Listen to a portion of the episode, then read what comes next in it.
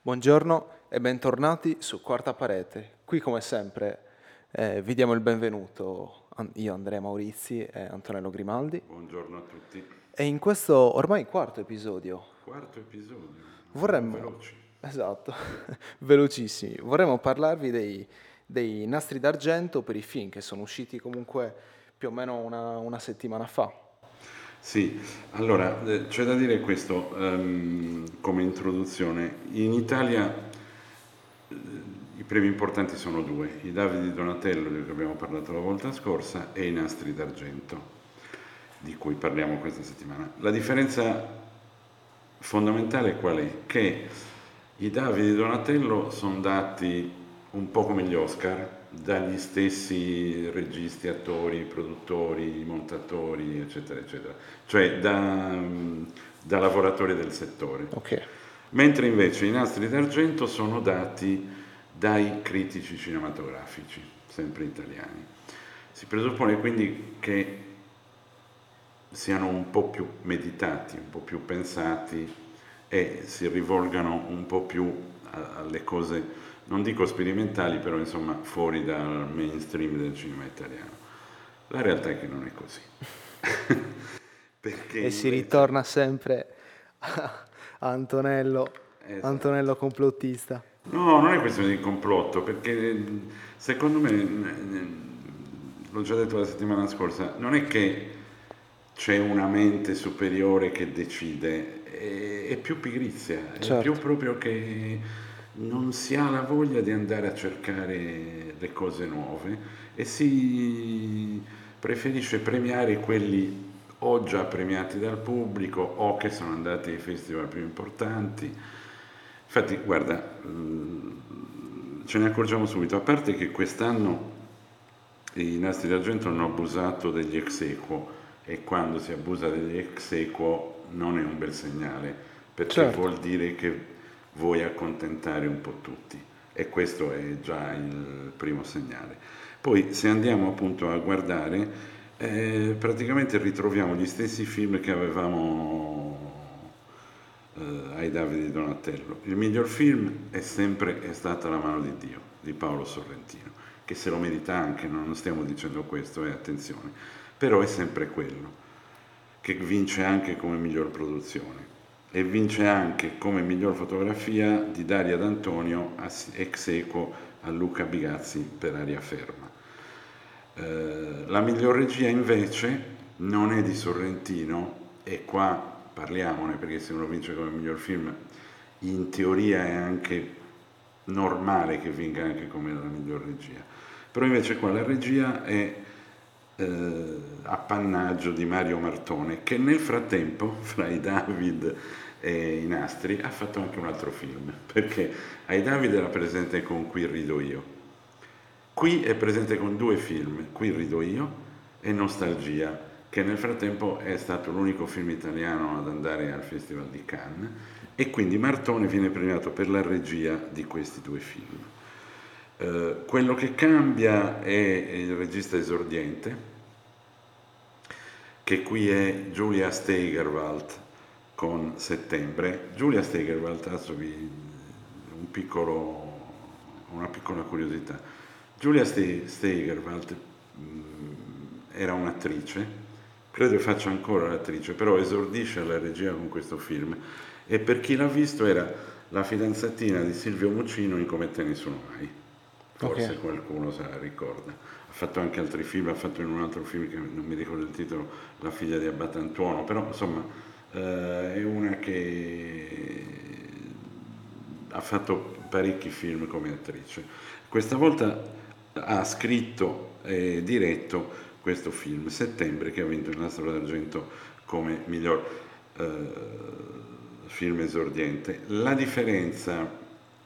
Un'altra delle differenze fra David e Nastri è che per concorrere ai David devi uscire entro, se non vado errato, il 31 marzo.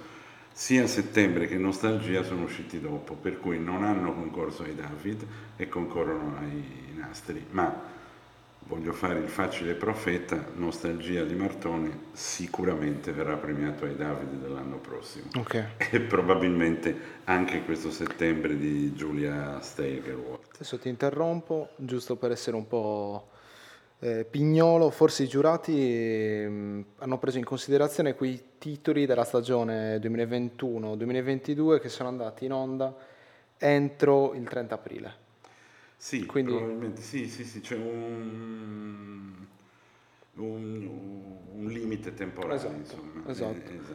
E devo dirti che io ho apprezzato molto il fatto che il miglior film e la miglior regia non fossero, diciamo, automatici.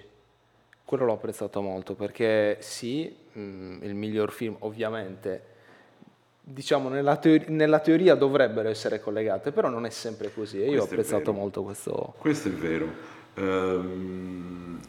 Anche se adesso qui entriamo in un discorso pericoloso, se noi andiamo a per carità, un parere assolutamente personale, adesso dirò, quindi che nessuno si scandalizzi, però se noi valutiamo la regia in quanto tale, la regia si compone di tre cose fondamentali secondo me: la scelta delle inquadrature, la recitazione degli attori e la tenuta della troupe, che è importante come le altre due, perché se un regista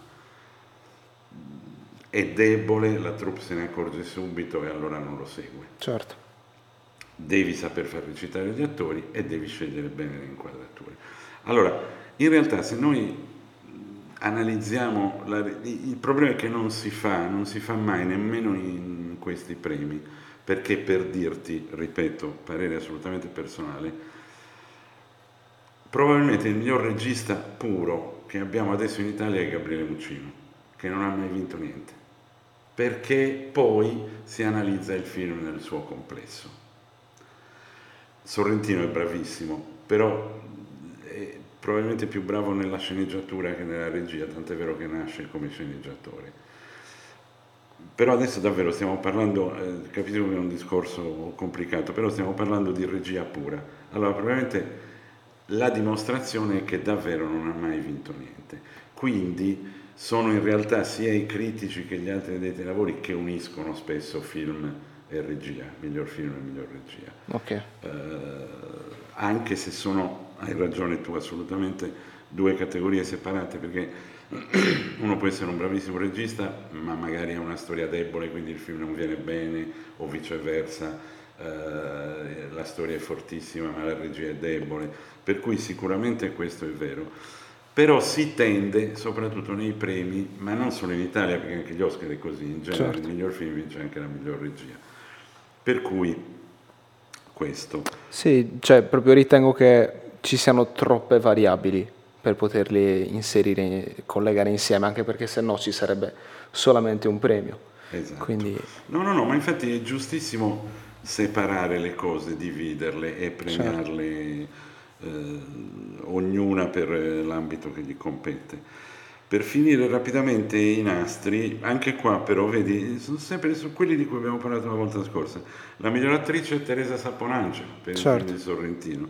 Il miglior attore, anche qui un ex equo fra Pier Francesco Favino per il nuovo film di Martone, Nostalgia, e Silvio Orlando per Ariaferma e anche per Il Bambino Nascosto. Uguale, attori non protagonisti, Luisa Ranieri per il film di Sorrentino e Francesco Di Leva e Tommaso Ragno per Nostalgia e il nuovo film di Martone.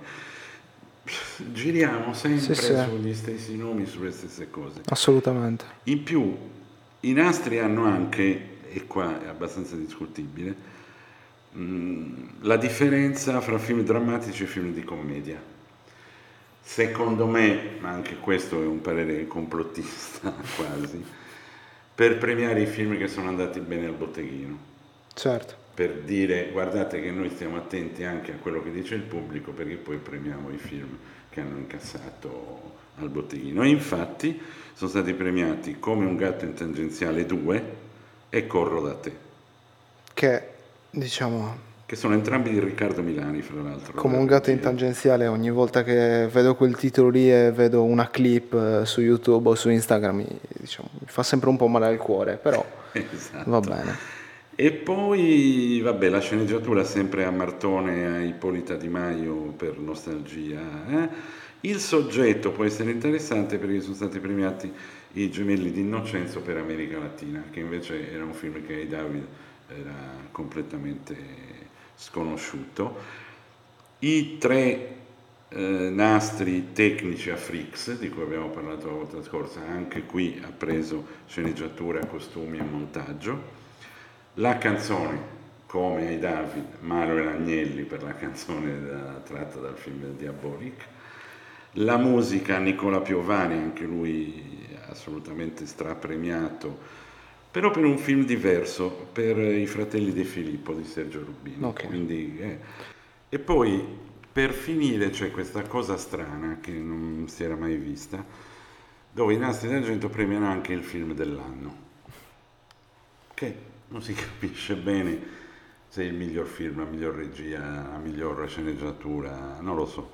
Fortunatamente però va a un film che a me è piaciuto moltissimo. Anche qua, attenzione, nessuna sorpresa, perché parliamo di Marco Bellocchio, che è probabilmente il regista italiano più premiato degli ultimi anni, però con un film strano che in realtà ai David concorreva anche come documentario, che si intitola Marx può aspettare, ed è una cosa molto personale fatta da Bellocchio, perché parla del suicidio del suo fratello gemello, avvenuto a fine degli anni 60, però è molto sincero, insomma, quindi molto bello. Se vi capita, vedetevelo.